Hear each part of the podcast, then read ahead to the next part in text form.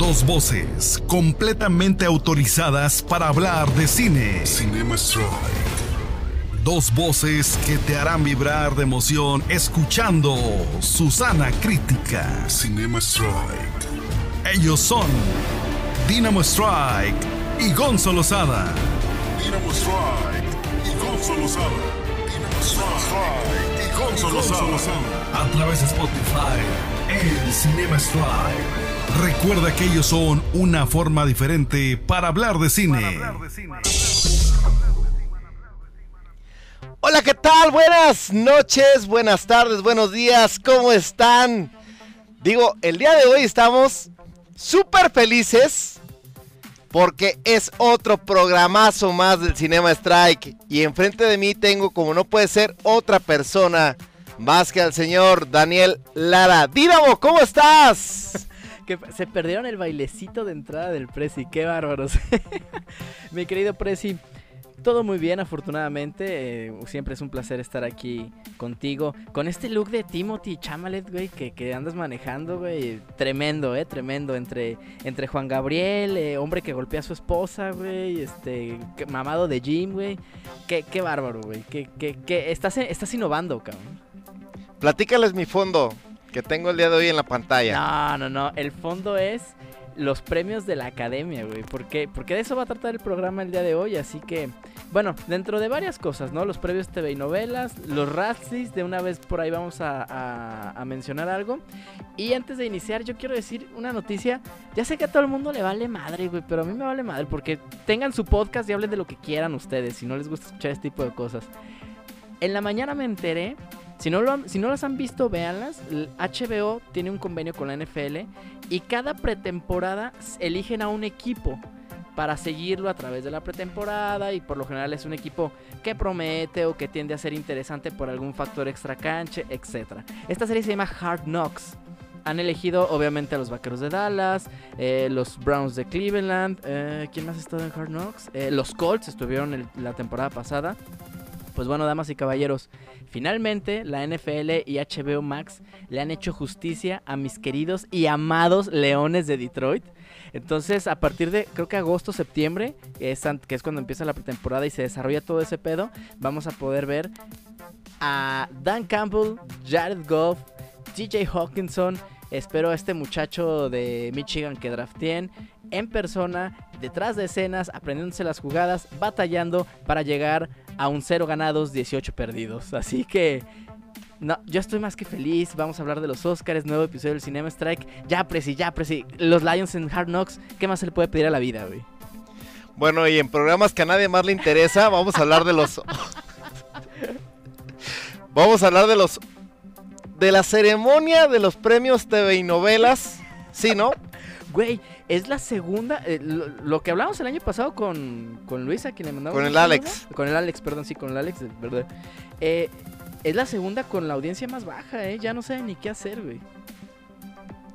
Y por eso, güey, o sea, todo el circo, todo el show que armaron, cabrón. A ver, vámonos por partes, güey, de entrada. Sí. Antes ver los Óscares era remitirte a un pinche glamour que todo mundo decía, no, es que van súper elegantes, van radiantes, ¿no? Te vas a los tiempos de Charlton Heston, te vas a los tiempos de Liz Taylor y dices, no, pues obviamente la elegancia por delante, ¿no? Ahora acá vamos a, pueden llegar en tenis literal o así, chanclas y nadie dice nada, güey, porque...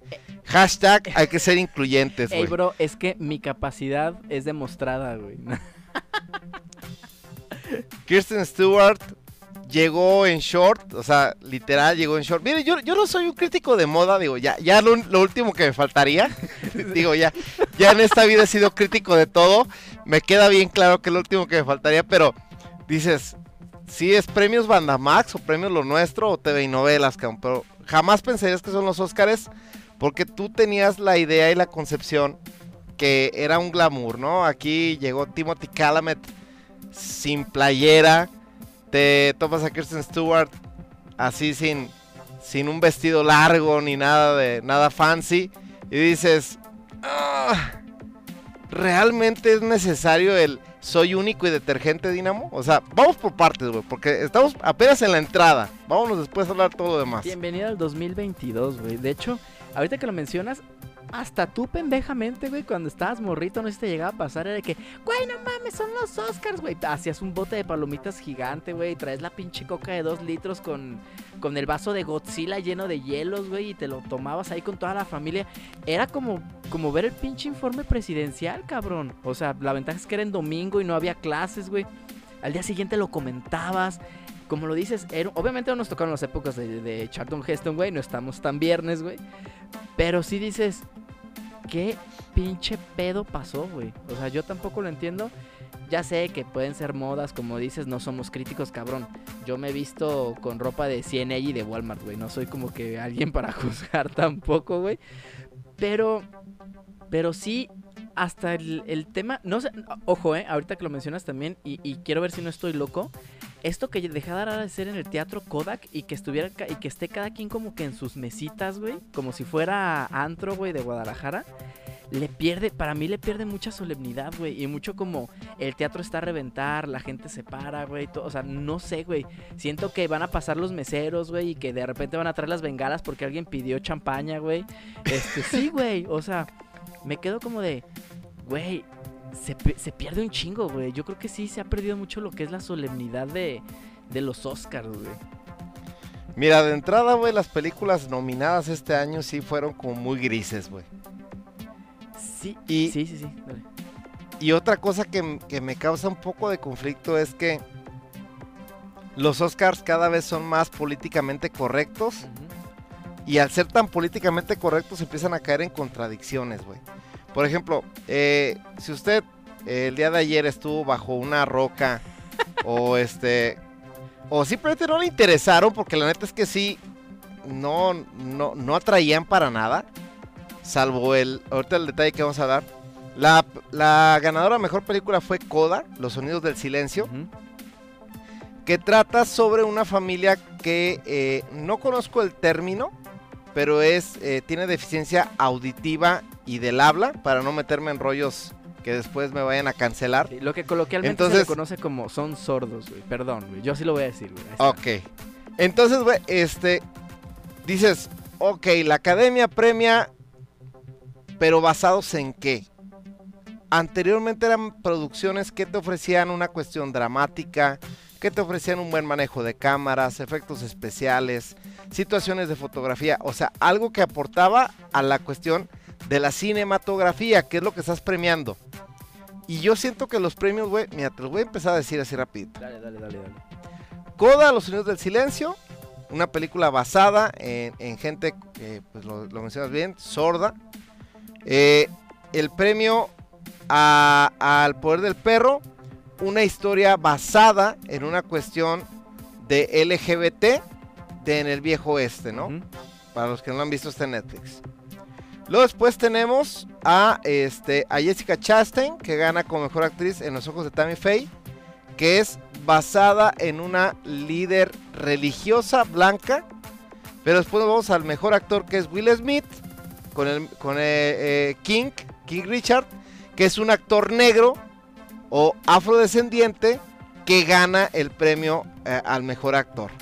De ahí te vas a la mejor actriz de reparto, que es Ariana DeBose, que es puertorriqueña, ganadora de West Side Story.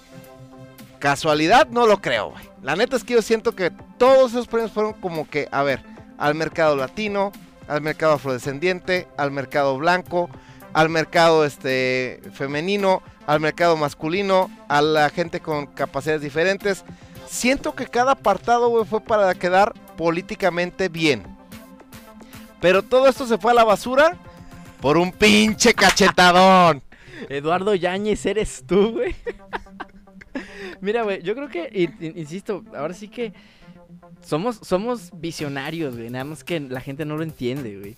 Hablamos también en nuestro podcast del año pasado que ya se estaban convirtiendo en un tema de tendencia del momento, de moda, güey. De, ¿qué está de moda? Ah, no, pues el Me Too, güey. Ah, no, pues hay que hablar del Me Too, güey. ¿Qué está de moda, güey? Ah, no, pues que esto. Ay, hay que hablar de esto, güey.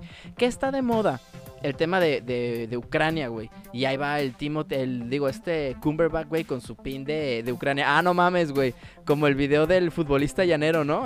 Cumberbatch se aparece en los Oscars con su pin de Ucrania, güey. Y ya se acabó la guerra. Y luego, ¡ah! O sea, güey, dices, fuck, güey. Todo el mundo hablando de paz. Misteriosamente, todos los discursos, güey, se empiezan a centrar en eso. O sea, sí, parte de eso. Mira, yo con Will Smith en ganador por King Richard no tengo un pedo, güey. La neta, sí me gustó un chingo esa pinche película, güey. Y la neta se lo merecía, güey. También, no es como que tuviera gran competencia, pero sí se lo merecía, güey. O sea, yo digo que... Mira, digamos, ahí, güey, por ejemplo, a mí King Richard no me desagradó. Ajá. Se me hace una película fácil de Hallmark Channel. O sea, alguien que afronta la dificultad y al final logra su cometido. Si me hubieras dicho que le daban ese premio por buscando la felicidad, güey, te hubiera dicho, ok, se esforzó, te hace llorar, es dramática, es una película que odio, pero al final del día dices, bueno, le echó ganitas a la actuación, güey. Acá se me hace como que le dijeron a Will Smith, güey, ponte bermudas rojas y ponte a ser tú, güey. O sea, siento que realmente fue como que... actoralmente muy carente, güey. Pero bueno, es lo bonito de la gente le llama la atención. Adelante, güey. Sí me sentí como el momento incómodo. O sea, de repente sí no. O sea, no sabía si estaba actuado. No sabía qué rollo. O sea, y después, güey, sí veía las caras de los asistentes a la ceremonia. Y sí fue como que, güey, ya vámonos. Sí, obviamente el momento que está hablando nuestro querido Presi Gonzalo Sada es del cachetadón a lo Eduardo Yáñez que le dio Will Smith a Chris Rock, de hecho. Yo, güey, es que yo todavía sigo sin creérmelo, güey, ¿sabes? O sea, yo todavía lo veo y digo, fue muy actuado, güey. O sea, no, porque cuando el vato se da la vuelta después del cachetadón, se estaba riendo, güey. Y luego, pues no sé... O sea, no sé, güey, ya te pone mucho a pensar, ¿no? Te dan un cachetadón, güey, y ¿qué? ¿Te quedas parado, güey? Pues no, güey, o sea, vamos al tiro, pues. O sea, también como, pues todo se me hace muy 2022, ¿no? O sea, ay, sí, yo sí te puedo agredir, pero tú no me puedes hacer nada porque yo soy el políticamente correcto. Pues no, güey, si agredes a alguien te va a responder. Pues es, bueno, para mí es lógica, pero bueno. A ver, vamos pensando que fue real. Ah, vamos pensando que fue real, dale. ¿Se pasó de lanza? ¿Quién? ¿Chris Rock? Ay, güey.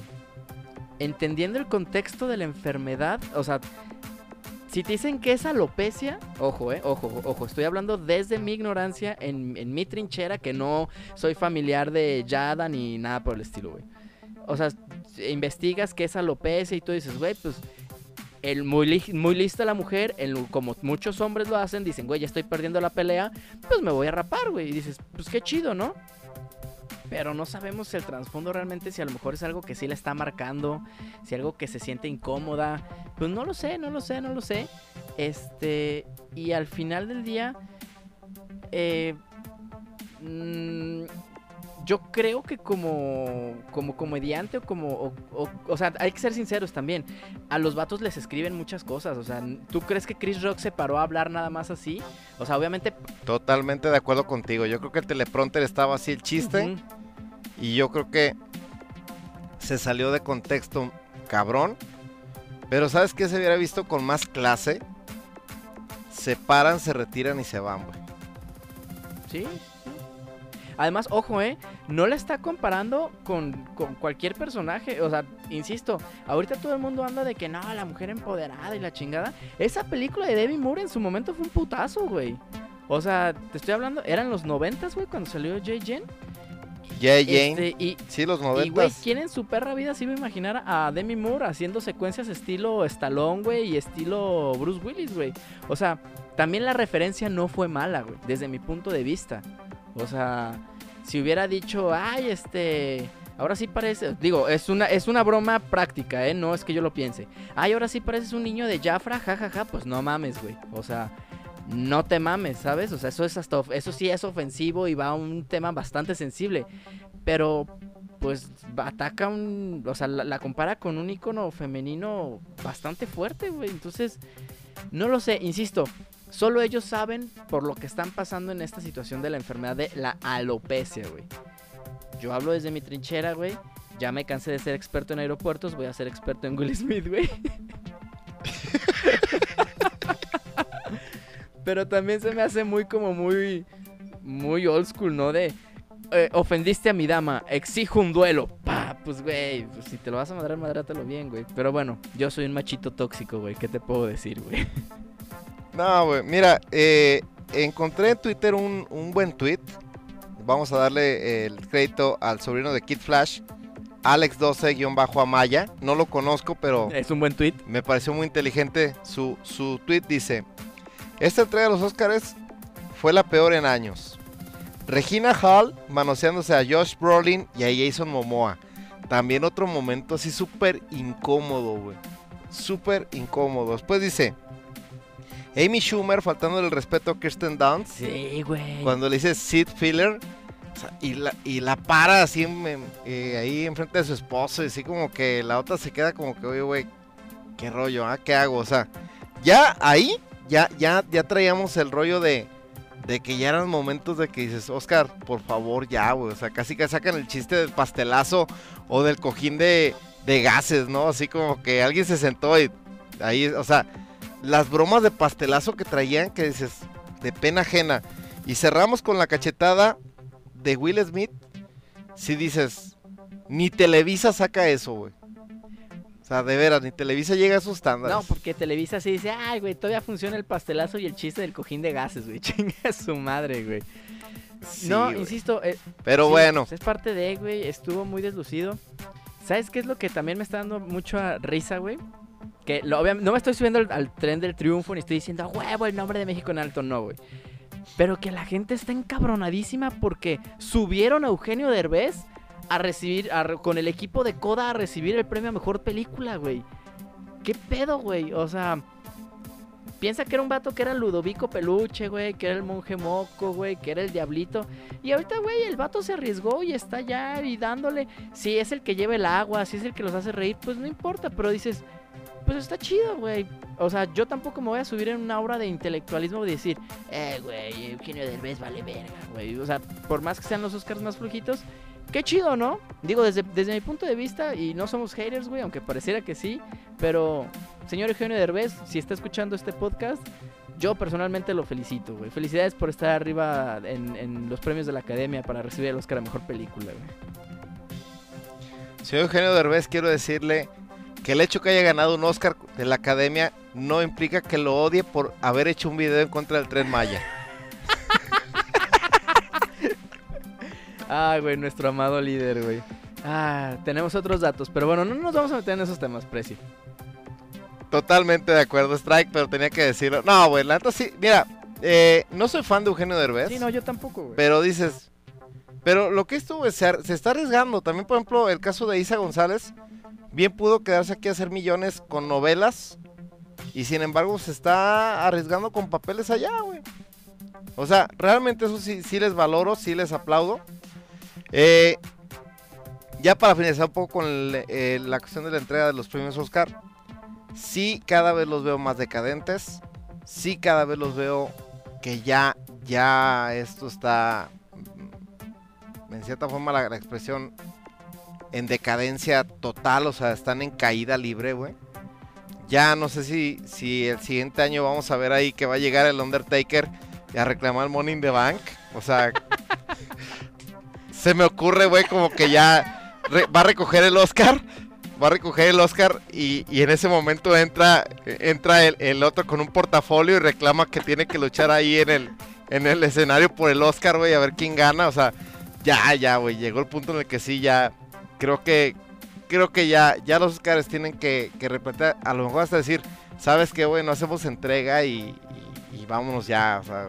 Así nada más le entregamos directamente lo que planteamos, qué rollo, porque Sí, ya es más de lo mismo, ¿no? Sí, yo creo que incluso el formato sí se tendría que poner a consideración. Y también el tema de las redes sociales, güey. O sea, realmente ya no vamos tanto. Oye, los premios de la gente, güey, sí se pasaron de lanza, ¿no? ¿Los premios de la gente? A ver. ¿No viste que entregaron 2 Óscars a lo que la gente votara en Twitter en ese momento? Ah, lo de las escenas y eso, ¿no, güey? Sí, sí, sí. Sí, güey, no, o sea... Sí, sí, sí, o sea, a lo que voy es... enlazando este tema de lo que la gente opina y las redes sociales, ya se está volviendo más como un observatorio de la conducta, güey, que realmente la ceremonia, güey. O sea, uy, güey, esta morra hizo mala cara, güey, mientras su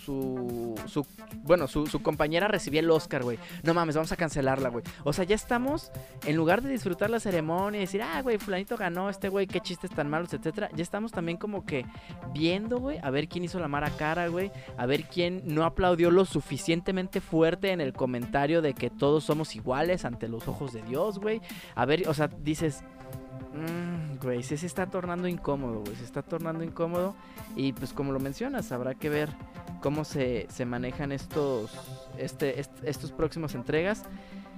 Mientras tanto, pues nosotros vamos a seguir reportando, vamos a seguir viendo y vamos a seguir, pues, perdiendo el tiempo. También, ¿qué tanto tenemos que ser un domingo en la noche, güey? Es correcto, Strike.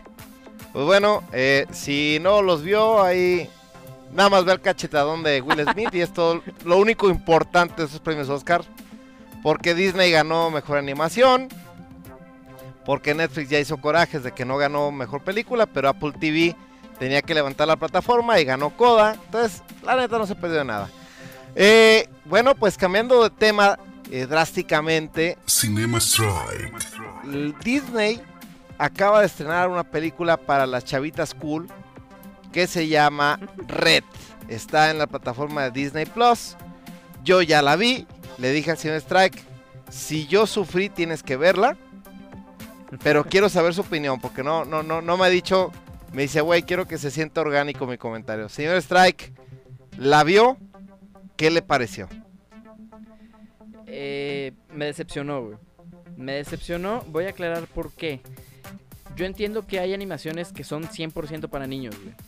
Pero cuando a mí me venden una película, como en este caso Disney la estaba vendiendo, Disney Pixar, porque es un conjunto, en el tema de no, es que es de esta película que es puente generacional, por ejemplo, un Toy Story que chicos y grandes pueden disfrutar, Rey León que chicos y grandes pueden disfrutar, Los Increíbles, ¿no? Que también hay mensaje de familia, etcétera, tanto para chicos como para grandes.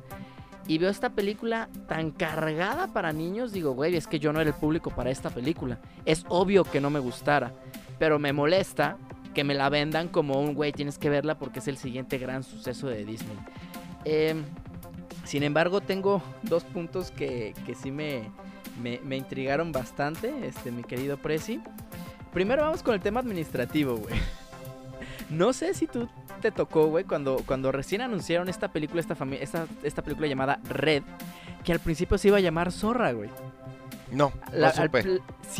Sí, al principio la película se iba a llamar Zorra y que incluso ya había promocionales con así las letras, Zorra, porque seamos sinceros, no son pandas rojos, güey, son zorros rojos, güey. Entonces, la memisa se desató, güey. En muchísimas páginas de Instagram de, ya va a salir tu película, esto y lo otro. Entonces, yo de repente dejé de ver de promocionales de la película y empezó a salir Red.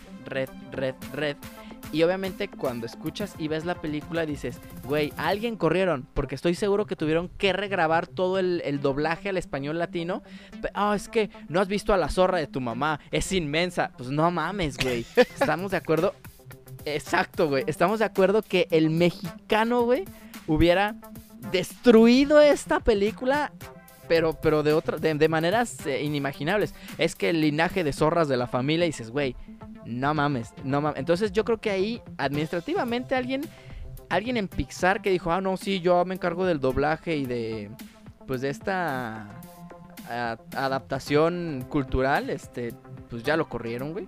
Espero que no, pero pues todo indica que sí lo corrieron. Y otra cosa que ya entrando al tema de la trama y todo, se me hizo muy interesante, güey. O sea, esto sí se me hizo muy interesante y muy astuto de parte de la directora, que no fuera una película actual, sino que la película estuviera situada en el 2002, güey. ¿Por qué? Porque te evitas meterte en pedos políticamente correctos, güey. Entonces no tienes que representar a tu compañerito que está pensando si es él, ella, Pokémon nivel 30, güey, Digimon, Digivolución malvada, etcétera, güey. No tienes que presentar cierto tipo de situaciones que ahorita en un 2022 te están pidiendo, güey. O sea, eso fue cuando dije, usted es diabólica, güey. Dije, usted es diabólica. Y... la trama es muy simple, o sea, la trama es una película de la niña que está entrando a la pubertad a los 13 años y que empieza a cambiar y que empieza a querer tomar decisiones por sí misma. Sin embargo, está en un núcleo familiar, en este caso asiáticos, en Toronto, que son madres halcones, que son madres helicópteros, que es una madre que está encima de ella y que, para acabarla de chingar, culturalmente esta familia tiene, ellos lo ven como una maldición, que al llegar a cierta edad comienzan a transformarse, no voy a decir ya la palabra zorra, sino, como lo dice la película, en un panda rojo. ¿Por qué? Porque su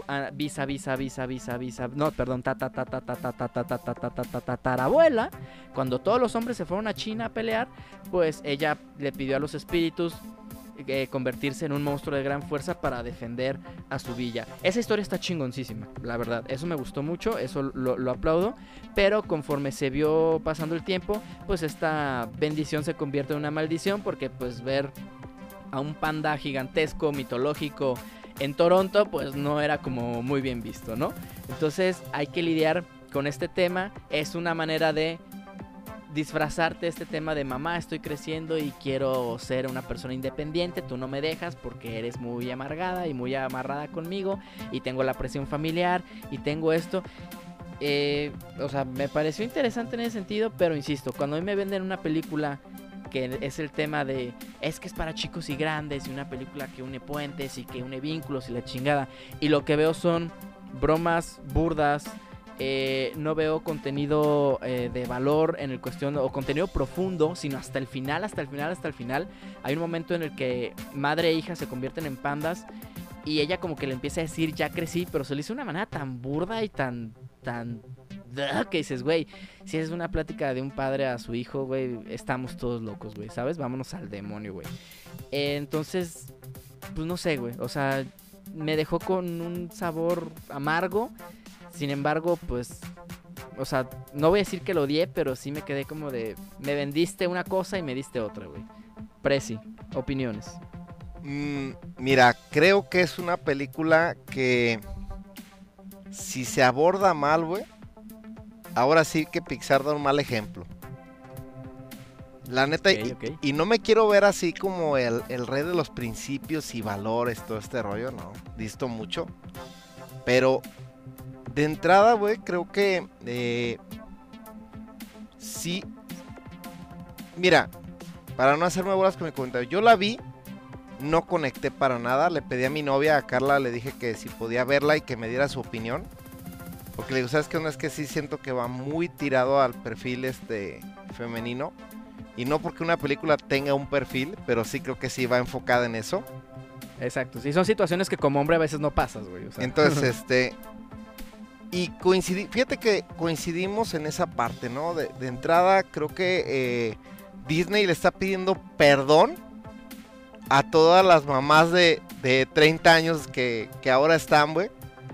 O sea, es como que perdóname por venderte la falacia de que ser princesa y casarte con un príncipe era para toda la vida. Perdóname, y ahora te voy a hacer súper empoderada desde niña. O sea, te voy a empezar a meter esa idea desde ahorita, ¿no? Son situaciones que creo que la relación madre e hija, que era una de las cosas que siempre le aplaudía a Disney. Si tú lo quieres ver de manera comercial, ok, critica lo que se hayan ellos formado a partir de los valores familiares para poder hacer negocio. Pero era algo que decías, bueno, o sea, sí te instruye, sí te genera ese vínculo emocional, ¿no? Y ahora resulta que la villana es la mamá. Te quedas de que, güey, ¿qué onda? O sea, ¿cuál es el chiste? El papá, un cero a la izquierda, o sea, literal es un papá natas, o sea, Sí, güey.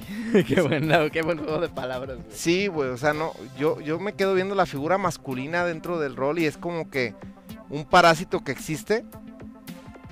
Y eso sí no me latió para nada, y no porque defienda la cuestión heteropatriarcal, pero creo que sí podrías tú darle un poco de la cuestión lógica, ¿no? Le mencionaba a Carla, le digo, ¿por qué no poner al papá como que trabajaba todos los días en la oficina y que la veía poco, y que, pero que en el momento que ella lo necesitaba, ahí estuvo el papá, ¿no? O sea, como que, ok, sí te dedicas a tu vida, pero aquí lo ponen de plano, güey, como, o sea, como un cero a la izquierda, o sea, un tonto, ¿no?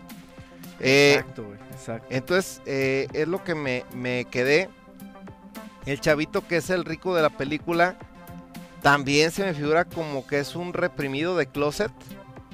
Y también, o sea, ok, Disney, ya vas a tomar riesgos, tómalos bien. ¿Por qué no los presentas como tiene que ser? O sea, ¿por qué todavía sigues como que matizando? Así como que él se esconde para decir que es fanático de la boy band. O sea, sabemos por dónde va esa tirada. Y todavía Disney está como que como tocando el agua si está tibia o está fría. O sea, eres malévolo, güey. Qué bárbaro, güey. Sí es cierto, güey. O sea, ya tíralo. Ya, a ver, ya estás tocando temas fuertes. Ya quieres hacerte de la chaviza. Quieres pedir disculpas por haber hecho una generación de princesas y de niños con cuestiones argumentativas, psicológicas muy, muy cuestionables hoy en día. Aclaro, hoy en día. Pues, güey, anímate, pero todavía les da miedito, todavía es como que, pues vamos a presentarlo así. Pero, güey, ahí también entra el tema de que la hicieron ambientada en el año 2002, güey. Te digo, son malévolos, güey. O sea, ¿por qué? Porque no tienen que presentar, o sea, no es a huevo porque dicen, güey, es que en el 2002 así era, güey. O sea, si te la hago 2022, pues me van a juzgar, como tú dices, de cobarde, la chingada. Y ahorita te puedo decir, no, es que es una película de los tiempos de antes, güey. Y mira, Dinamo, Pixar ha hecho cosas mejores. Claro. Mucho mejores, mucho más propositivas, mucho más reflexivas y mucho más brillantes. Raya, Soul, Luca y Red no son parte de esa familia. No, fuertes declaraciones de un hombre fuerte, güey. Pero tienes toda la razón, insisto. Yo me acuerdo... Pues que, o sea, por ejemplo, ves Toy Story, güey. O sea, ves Toy Story y dices, puta, es que sí, esto es intergeneracional, güey. Ves Cars, güey, ves Cars. A mí me encanta Cars, güey. WALL-E, güey. WALL-E es una pinche obra maestra que te da todo un trasfondo psicológico, emocional, conductual, futurista. Pero te da todo un mensaje y logra el objetivo. Sí, claro. No, y por ejemplo, transpórtate a los 90, güey. El Rey León. ¿Qué más joyas de los 90? Aladín. Pues, Aladín, Hércules, El Jorobado de Notre Dame.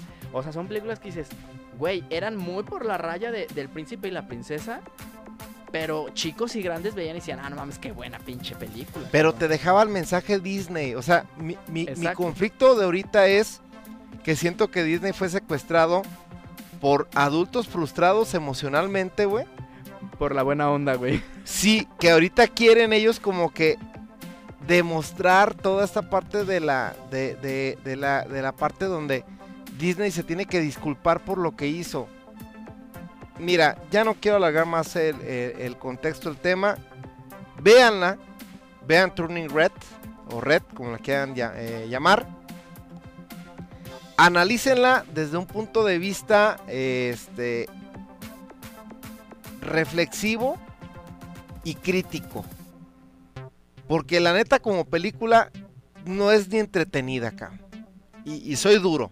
No es ni entretenida. O sea, sí trae unos agujeros de guión enormes. Sí. Trae una cuestión súper nefasta, güey, en la cuestión de que no conectas con el personaje. Realmente no hay un punto en donde tú digas, ah, me identifiqué con esto o con lo otro. O sea, bien puede ser un capítulo de una caricatura de Cartoon Network de los 90 y en 20 minutos podemos haber visto esta historia, güey. O sea, saltadilla, se destruye y volvemos al 7 capítulo y no pasa nada, güey.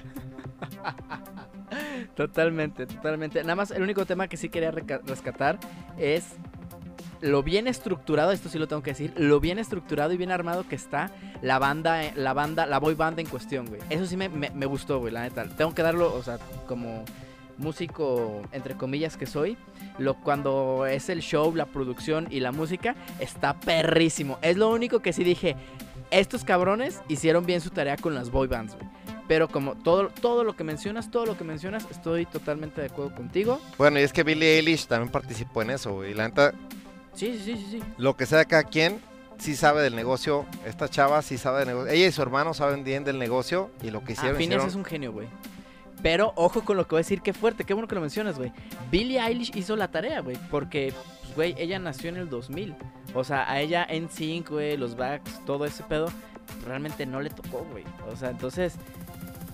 Ya estamos viernes, güey, pero kudos, güey, kudos. Es lo que más rescato. Pero bueno, señores, ya vayan a ver Red. Bueno, está en Disney Plus. Solo está en Disney Plus. Que también les tembló la mano para ponerlo en cines, hay que decirlo. Ay, el presi quería ya que el niño dijera, sí, señores, sí soy. Y bueno, ya no voy a decir más porque luego nos metemos en pedos.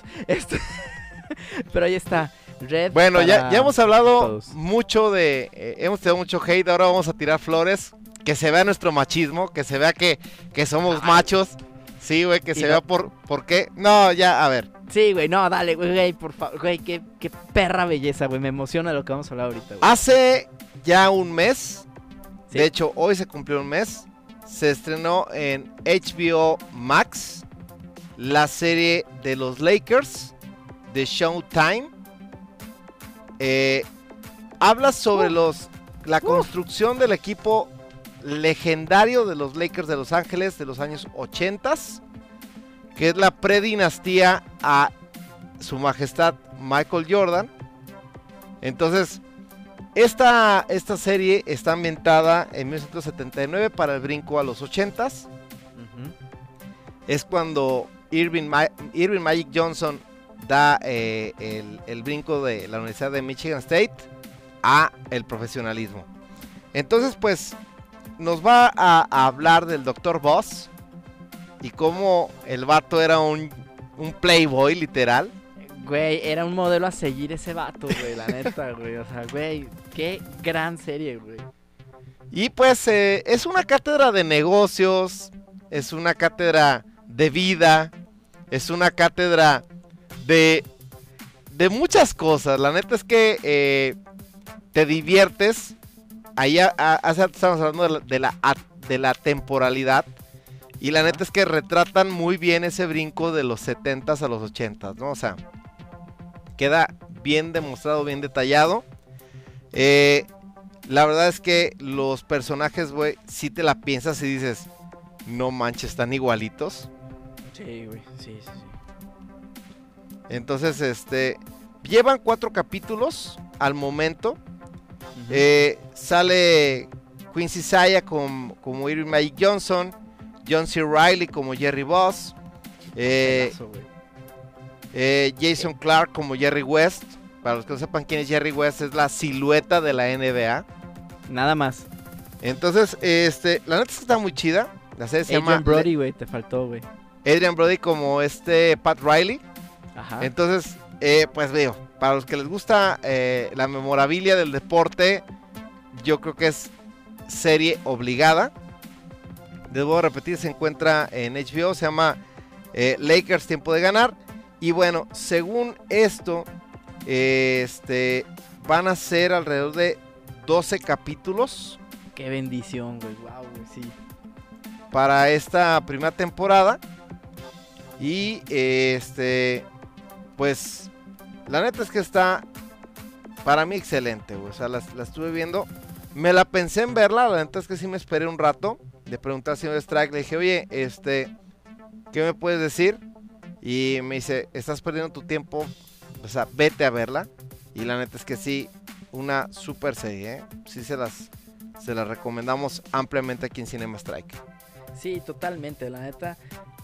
Digo, obviamente, como lo mencionas, la memorabilia, el tema histórico, el deporte, la NBA no era... Nosotros que crecimos en los 90s con Michael Jordan, con los Bulls, con los Knicks, con los Pacers, etcétera, la NBA a finales de los 70s no era eso. O sea, incluso se hablaba de que la liga podía entrar en bancarrota, etcétera, etcétera, hasta que llega este gran genio, llamado Jerry Buss, el Dr. Buss, con esta personalidad tan fuerte, pues es un hombre que ahorita no podría vivir aquí, güey, sencillamente, ¿no?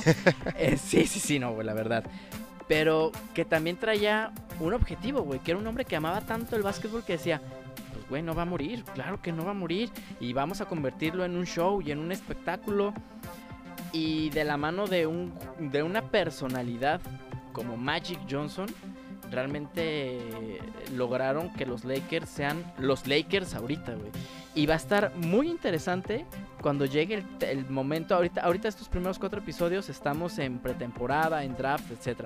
Yo ya quiero ver los momentos cuando llegue Larry Bird, porque esos Celtics en los 80s era un equipo muy bien entrenado, era un equipo que tenía muy buenos fundamentos de básquetbol y era totalmente lo opuesto a los Lakers. Entonces eran duelos impresionantes y vamos a ver hasta dónde manejan los tiempos, porque hasta podríamos empezar a ver a un Isaiah Thomas y a un Dennis Rodman con los Pistones de Detroit siendo los chicos malos a finales de los 80s, y eso también estaría increíble. Pero bueno, no voy a hacer más juegos mentales. La serie está increíble. El formato en el que está grabado me pareció un acierto total. Es como si estuvieras viendo la mirada de alguien que está siguiendo a todos estos cabrones con una camarita de finales de los 70s. Eso está increíble. Y además, este rompimiento de la cuarta pared, para los que a lo mejor son como su servidor y lo tuvieron que buscar en Google, es este tema que hace Deadpool, que literal es que el personaje te habla a ti, público, sabiendo que está en un video o en una serie grabando, ¿no? Entonces, y sirven como para explicarte más la situación o para explicarte algún detalle o etcétera. Entonces, este rompimiento de la cuarta pared es increíble. John C. Reilly es un puto actorazo, o sea, es un pinche actorazo. Y Adrian Brody ahorita lleva 2 episodios y yo ya lo amo, cabrón. O sea, no mames. Se nota un poco mi emoción, amo el básquetbol, tristemente ya hace mucho que no lo practico, pero yo sí le tengo un cariño muy, muy, muy especial al básquetbol, sobre todo de la vieja escuela. Entonces, sí, véanlo, neta, vean Lakers Tiempo de Ganar o Showtime, como el Prezi maneja el inglés con éxito. Entonces, ahí está esta serie en HBO Max, no se la puedan perder, señores, en serio, recomendación de Cinema Strike.